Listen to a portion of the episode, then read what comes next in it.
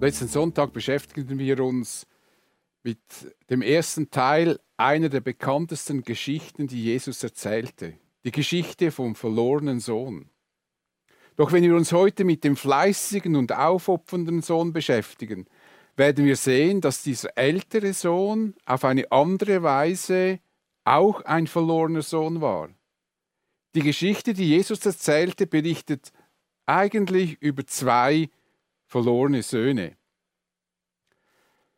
Die Pharisäer und Schriftgelehrten ärgerten sich maßlos über Jesus. Sie konnten nicht begreifen, dass er mit Menschen Gemeinschaft pflegte, die, das war ihre Überzeugung, hoffnungslos verloren waren, hoffnungslose Fälle, Sünder, die eigentlich nur Verachtung verdienten.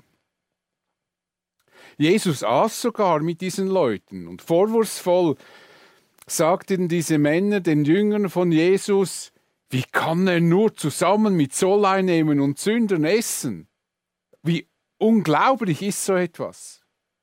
Wer sich so verhält wie Jesus, der konnte nicht gottesfürchtig sein. Darüber hatten sie keinen Zweifel. Wäre Jesus tatsächlich der Sohn Gottes, würde er nicht mit diesem Abschaum der Gesellschaft sich abgeben.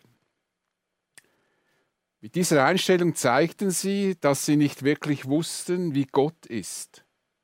Mit verschiedenen Geschichten wollte Jesus diesen Männern helfen zu verstehen, wie Gott wirklich ist. Eine dieser Geschichten ist eben die Geschichte der beiden verlorenen Söhnen und letzten Sonntag beschäftigten wir uns mit dem jüngeren Sohn, der sich das Erbe auszahlen ließ, alles verprasste und am tiefsten Punkt seines Lebens mit leerem Magen bei den Schweinen saß. Erst da, bei den Schweinen, kam er zur Besinnung und dachte, wie viele Tagelöhner hat mein Vater? Und alle haben mehr als genug zu essen. Ich dagegen komme hier vor Hunger um. Er erkannte seine Schuld und fasste einen Entschluss. Ich will mich aufmachen und zu meinem Vater gehen, zu ihm sagen, Vater, ich habe mich gegen den Himmel und gegen dich versündigt. Ich bin es nicht mehr wert, dein Sohn genannt zu werden. Mach mich zu einem deiner Tagelöhner. So machte er sich auf den Weg, und als sein Vater ihn von weitem sah, rannte er seinem Sohn entgegen, umarmte und küsste ihn. Er freute sich riesig um die Rückkehr seines verwahrlosten Sohnes. Entgegen allen Erwartungen wollte der Vater ihn nicht als Tagelöhner aufnehmen, sondern er soll alle Rechte als Sohn zurückbekommen. Und das musste nun gefeiert werden. Grund genug gab es, und freudig sagt der Vater, mein Sohn war tot und nun lebt er wieder. Er war verloren und ist nun wiedergefunden. Dieser jüngere Sohn steht für die Zolleinnehmer und Sünder, für all die Menschen, die sich von Gott gelöst hatten und ein moralisch verwerfliches Leben führten. Es sind aber auch Menschen, die die Verantwortung für ihr Leben übernehmen und zu Gott zurückkehren. Sie sind bereit, zu ihrer Schuld zu stehen und Gott um Vergebung zu bitten. Und Gott freut sich riesig über die Menschen, die zu ihm zurückkommen. Er ist bereit, in seiner großen Liebe zu uns jeden, wirklich jeden, der zu ihm kommt, in die Arme zu nehmen. Über diesen verwahrlosten Nichtsnutz, der nun gerettet wurde, konnten sich die Pharisäer und Schriftgelehrten nicht freuen. Für den Vater hatten sie nur Verachtung übrig. Wie konnte er sich über diesen Sohn erbarmen, der sein Erbe verprasste? Nun, Jesus erzählt die Geschichte weiter. Die Geschichte des älteren Sohnes, der fleißig und aufopfernd bei seinem Vater geblieben war. Und die geht so, die Geschichte. Der ältere Sohn war auf dem Feld gewesen. Als er jetzt zurückkam, hörte er schon von weitem den Lärm von Musik und Tanz. Er rief einen Knecht und erkundigte sich, was das zu bedeuten habe. Dein Bruder ist zurückgekommen, lautete die Antwort. Und dein Vater hat das Mastkalb schlachten lassen, weil er ihn wohlbehalten wieder hat. Der ältere Bruder wurde zornig und wollte ins Haus, wollte nicht ins Haus hineingehen. Und da kam sein Vater heraus, redete ihm gut zu. Aber er hielt seinem Vater vor, so viele Jahre diene ich dir jetzt schon und habe mich nie, nie deinen Ordnungen widersetzt. Und doch hast du mir nie, wirklich nie auch nur einen Ziegenbock gegeben, sodass ich mit meinen Freunden hätte feiern können. Und nun kommt dieser Mensch zurück, dein Sohn, der dein Vermögen mit Huren durchgebracht hat. Und du lässt das Mastkalb für ihn schlachten. Kind, sagte der Vater zu ihm, du bist immer bei mir und alles, was mir gehört, gehört auch dir. Aber jetzt mussten wir doch feiern und uns freuen. Denn dieser hier, dein Bruder, war tot und nun lebt er. Er war verloren und nun ist er wiedergefunden. Von weitem hörte der ältere Sohn den Lärm von Musik und Tanz, der vom Hof seines Vaters kam.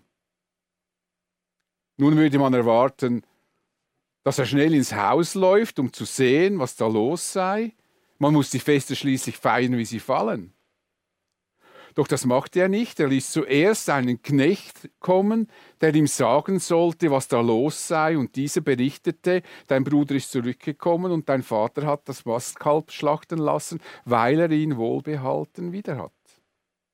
Das war für ihn eine der schlechtesten Nachrichten, die er in seinem Leben je bekommen hatte. Sein moralisch verwerflicher Bruder war zurück und der Vater machte ihm ein großes Fest. Der ältere Bruder wurde zornig und wollte nicht ins Haus hineingehen. Statt das Leben zu genießen und am Fest mitzumachen und sich mitzufreuen, schmollte und ärgerte er sich lieber. Genau das, was die Zuhörer von Jesus, die Pharisäer und Schriftgelehrten, jetzt auch taten. Sie ärgerten sich immer noch über, diese, über das Verhalten dieses Vaters. Das war für sie völlig suspekt. Ja, wie dieser Bruder würden sie sich auch weigern, an diesem Fest dabei zu sein. Da würde man ja noch anerkennen, was der Vater getan hat. Man würde ihm ja noch zustimmen. Nun, dem Vater war das nicht egal, dass sein älterer Sohn am Fest nicht teilnehmen wollte. Er machte sich auf den Weg zu seinem Sohn, was er eigentlich gar nicht tun müsste aber er liebte auch diesen Sohn von ganzem Herzen. Da kam sein Vater heraus und redete ihm gut zu. Er wollte ihn zum Fest einladen. Warum soll er hier draußen stehen und auf die Köstlichkeiten, die aufgetischt werden, verzichten? Warum soll er hier verharren und sich ärgern? Er würde besser kommen und sich freuen und tanzen. Doch der Sohn ließ sich nicht bewegen. Nein, er überschüttete seinen Vater mit Vorwürfen und Anschuldigungen. Er ließ seinem Ärger freien Lauf. So viele Jahre diente ich dir, diene ich dir jetzt schon und habe mich nie, ob das stimmt oder nicht, sei es mal dahingestellt, ich habe mich nie deinen Ordnungen widersetzt. Und du hast mir nie auch nur einen Ziegenbock gegeben, sodass ich mit meinen Freunden hätte feiern können. Ich fühle mich ungerecht behandelt. Was hat es denn gebraucht, dass ich dir die Treue gehalten habe? Nichts, wirklich nichts. Was hat es gebraucht, dass ich alle deine Anweisungen befolgte? Nichts. Rein gar nichts, noch nie hast du mir gegenüber mit deinem Fest dich erkenntlich gezeigt, ich rackere mich ab, verzichte auf viele Vergnügungen und dann kommt dieser Mensch zurück. Nun kommt dieser Mensch da zurück, dein Sohn, der dein Vermögen mit Huren durchgebracht hat. Und du, du lässt das Mastkalb schlachten. So einen Menschen, wohlgemerkt, er sprach nicht von seinem Bruder, sondern von diesem Menschen. Auch distanziert er sich deutlich von seinem Vater. Wäre er ein guter Vater, würde er ihm das nicht antun. Deshalb sagt er, dieser Mensch, dein Sohn, du bist der Vater dieses Sohnes, ich habe mit dem nichts zu tun. Er hat dein Vermögen mit Huren durchgebracht und zum Dank lässt du das Mastkalb für ihn schlachten und machst ein Riesenfest. Wie ungerecht ist denn das? Hier öffnet sich das Herz des älteren Sohnes. Er fühlte sich vom Leben und von seinem Glauben betrogen. Er, der sich all die Jahre so angestrengt hatte. Er, der nie ein Gebot des Vaters übertrat. Er, der so viele Entbehrungen auf sich nahm. Er war nun der Betrogene. Denn sein Bruder, der das Leben, so meinte er, genossen hatte, der alles auskostete, wird jetzt noch für, sein, für seine Untaten belohnt. Das ist doch einfach nicht fair. Das kann er doch nicht machen, dieser Vater. Mit diesem Sohn charakterisierte Jesus mit wenigen Worten die pharisäische Lebens- und Denkweise. Der ältere Sohn steht für all die Menschen, die mit großen und bewundernswerten Anstrengungen ein religiöses Leben führen, das sehr vorbildlich und beeindruckend scheint. Doch ihre Herzen sind hart. Sie kennen und halten die religiösen Regeln und Vorschriften und meinen, sie könnten sich dadurch die Zuneigung Gottes erzwingen. Aber mit dieser Einstellung zeigen sie, dass sie Gott nicht wirklich kennen. Der ältere Sohn hatte nämlich genauso wenig wie sein jüngerer Bruder eine echte Beziehung zu seinem Vater. Sonst hätte er anders auf seinen Vater und die Rückkehr seines Bruders reagiert. Er hätte sich gefreut und wäre ihm mit Liebe und größtem Respekt begegnet. Aber die Wahrheit ist, dass der ältere Bruder genauso gottlos lebte wie sein jüngerer Bruder es tat. Seine Gottlosigkeit war einfach frömmer, war einfach fleißiger. Sein Leben machte den Anschein echter Frömmigkeit. Er dachte, wie der Pharisäer, der im Tempel betete und sich über einen Zöllner ärgerte, der es wagte, mit seiner Gegenwart den Tempel zu verunreinigen.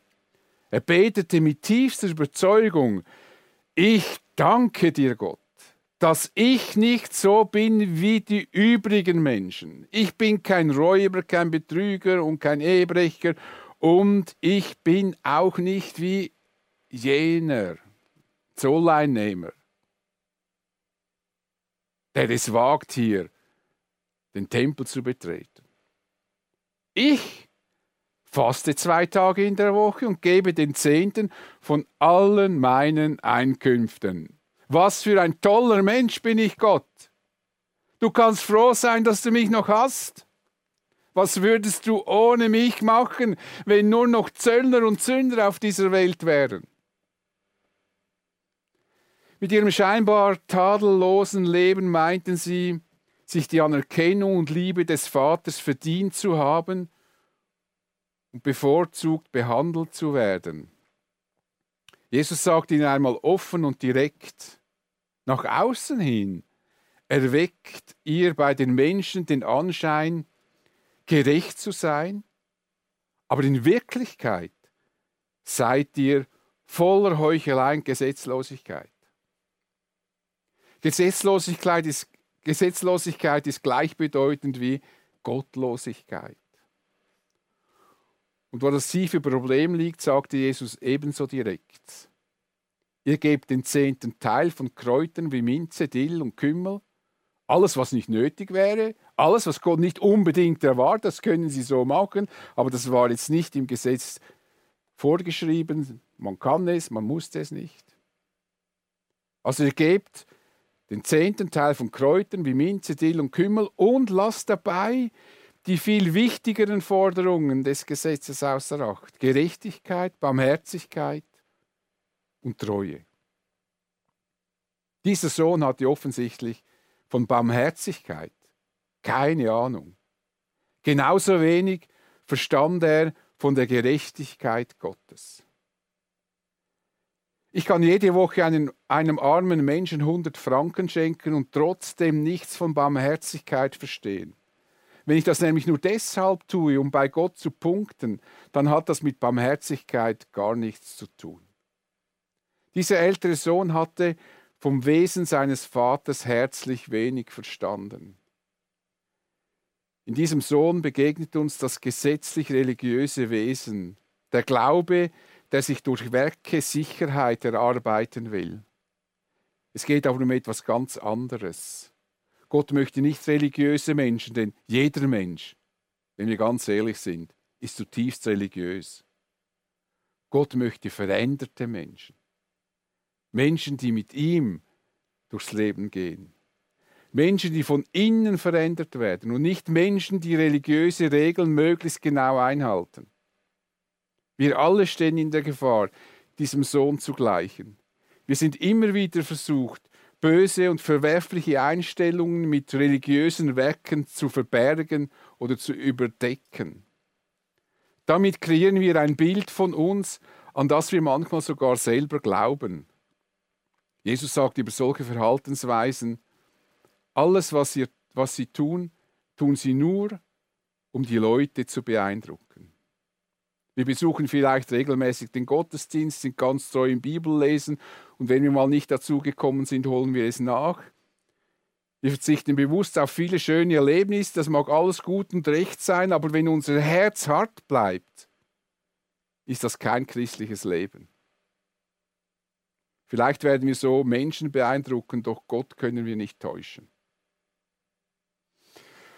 Aber der Vater bemühte sich mit derselben Liebe, mit der er seinem verwahrlosten Sohn begegnete und ihn in die Arme genommen hatte, seinem älteren Sohn. Er wollte ihn gewinnen. Kind, sagte der Vater zu ihm, du bist immer bei mir.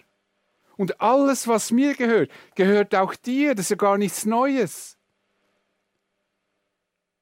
Kind, liebevoller, hätte er seinen zornigen Sohn nicht ansprechen können. Kind, du bist immer bei mir und alles, was mir gehört, gehört auch dir. Der Sohn hatte ein Problem, das eigentlich gar nicht existierte. Alles, was, der, was dem Vater gehörte, das gehörte auch ihm schon immer. Hätte er gewollt und Lust dazu gehabt, hätte er jederzeit, jederzeit ein Fest mit seinen Freunden feiern können. Selbstverständlich hätte er dazu auch das Mastkalb schlachten dürfen. Aber vermutlich hatte er aus lauter Eifer, seine Arbeit zu machen und die Regeln zu befolgen, keine Zeit zum Leben und auch keine Zeit zum Lieben. Dieser Sohn meinte offenbar, dass für Feste und Freuden kein Platz im Leben sei. Das Leben war für ihn durch Gesetze und Regeln bestimmt.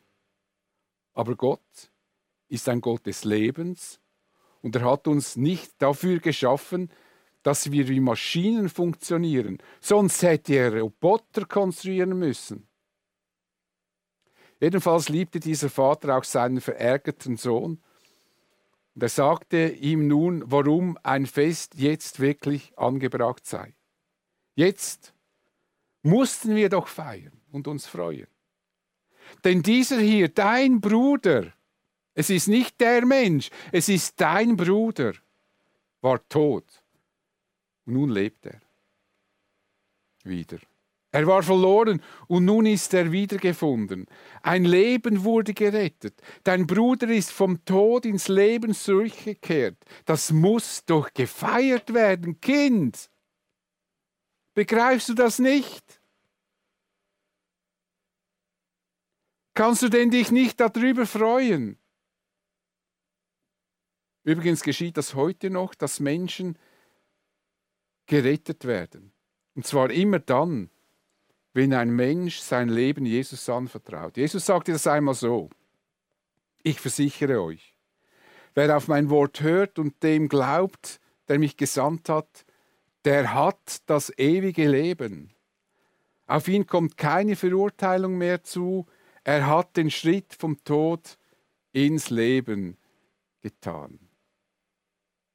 Genau das ist mit diesem jungen Sohn geschehen, dem Jüngeren. Er hatte durch seine Umkehr zum Vater, durch das Bekenntnis seiner Schuld den Schritt vom Tod ins Leben getan. Und das, das musste nun wirklich gefeiert werden. Und deshalb können wir im selben Kapitel, wo diese Geschichte aufgeschrieben ist, im Lukasevangelium, lesen über die Freude der Engel. Genauso freuen sich die Engel Gottes über einen einzigen Sünder, der umkehrt. Wenn jemand das tut, dann ist Zeit zum Feiern. Das ist wirklich Grund für ein Fest. Mit diesem liebenden Vater wird uns die Gnade Gottes vor Augen geführt. Denn es geht nicht zuerst um die Einhaltung der Gesetze, sondern um den Empfang der Gnade Gottes. Paulus schreibt, dass sie für gerecht erklärt werden, beruht auf seiner Gnade, auf Gottes Gnade. Es ist sein freies Geschenk. Es ist ein Geschenk aufgrund der Erlösung durch Jesus Christus. Ob wir ein scheinbar vorbildliches und anständiges Leben führen oder ob wir unser Leben zerstören, für alle bleibt eines absolut gleich. Jeder ist auf die Gnade Gottes angewiesen. Diese Gnade ist ein freies Geschenk, das man nur geschenkt bekommen kann und sich nicht erarbeiten kann.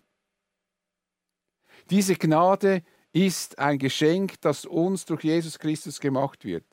Gnade kann man nur geschenkt bekommen, sonst ist es keine Gnade. Und dieses Geschenk bekommen wir, wenn wir uns Jesus zuwenden. Das geschieht in einem schlichten Gebet. Du bist im Grunde nur ein Gebet von dieser Gnade entfernt, wenn du dieses Geschenk noch nicht angenommen hast. Und Gott, der Vater, der liebende Vater, wird dich in die Arme nehmen. Der ältere Sohn hat in seinem Ärger etwas ganz Wichtiges übersehen. Er war nämlich, es war nämlich nicht so, dass nur sein jüngerer Bruder das Erbe erhalten hatte. Denn auch er bekam seinen Anteil am Erbe, nämlich zur gleichen Zeit wie sein jüngerer Bruder. Der Vater teilte das Vermögen unter die beiden auf. Jesus beendet die Erzählung, ohne zu sagen, wie der ältere Sohn auf die Einladung des Vaters reagierte. Es ist dem Zuhörer überlassen, die Entscheidung zu treffen. Die Pharisäer und Schriftgelehrten mussten jetzt für sich entscheiden, ob sie wie dieser zweite Sohn weiterschmollen wollen und sich über diesen Vater ärgern oder ob sie sich über diesen liebenden Vater freuen wollen und seiner Einladung folgen und sich darüber freuen, dass auch Zöllner und Sünder gerettet werden können. Willst du dein Leben weiterhin auf Gesetzen und Regeln aufbauen oder willst du aus der Gnade leben, die von Gott kommt und von Gott geliebt zu sein? Das ist eigentlich die Kernfrage. Die Geschichte der beiden verlorenen Söhne ist im Grunde die Geschichte des liebenden Vaters, der nicht nur dem Sohn entgegenging, der ein unmoralisches Leben führt, er ging auch seinem Sohn entgegen, der hartherzig war und meinte, er hätte alles richtig gemacht. Die Liebe dieses Vaters ist einzigartig und sie ist auch großartig. Er will, dass alle, allen Menschen geholfen wird. Wie Paulus schreibt, Gott will, dass alle Menschen gerettet werden und dass sie die Wahrheit erkennen. Gott will, dass alle Menschen in den Himmel kommen. Deshalb will er, dass wir zu ihm kommen, denn der Weg in den Himmel führt über Jesus. Und warum das so ist, damit werden wir uns am Karfreitag beschäftigen. Ich bete mit uns. Ja, Vater, das Großartige an dieser Geschichte sind nicht die beiden Söhne. Das Großartige ist das Bild von dir, von diesem liebenden Vater, der auf jeden Menschen zugeht, sei er hartherzig oder sei er hätte er sein Leben moralisch verwerflich geführt. Du willst, dass alle Menschen gerettet werden und sie zur Erkenntnis der Wahrheit kommen. Du willst, dass so viele Menschen wie möglich in den Himmel kommen, auf die neue Erde. Ich danke dir, dass du ein liebender, gnädiger und barmherziger Vater bist, zu dem wir immer kommen können. Amen.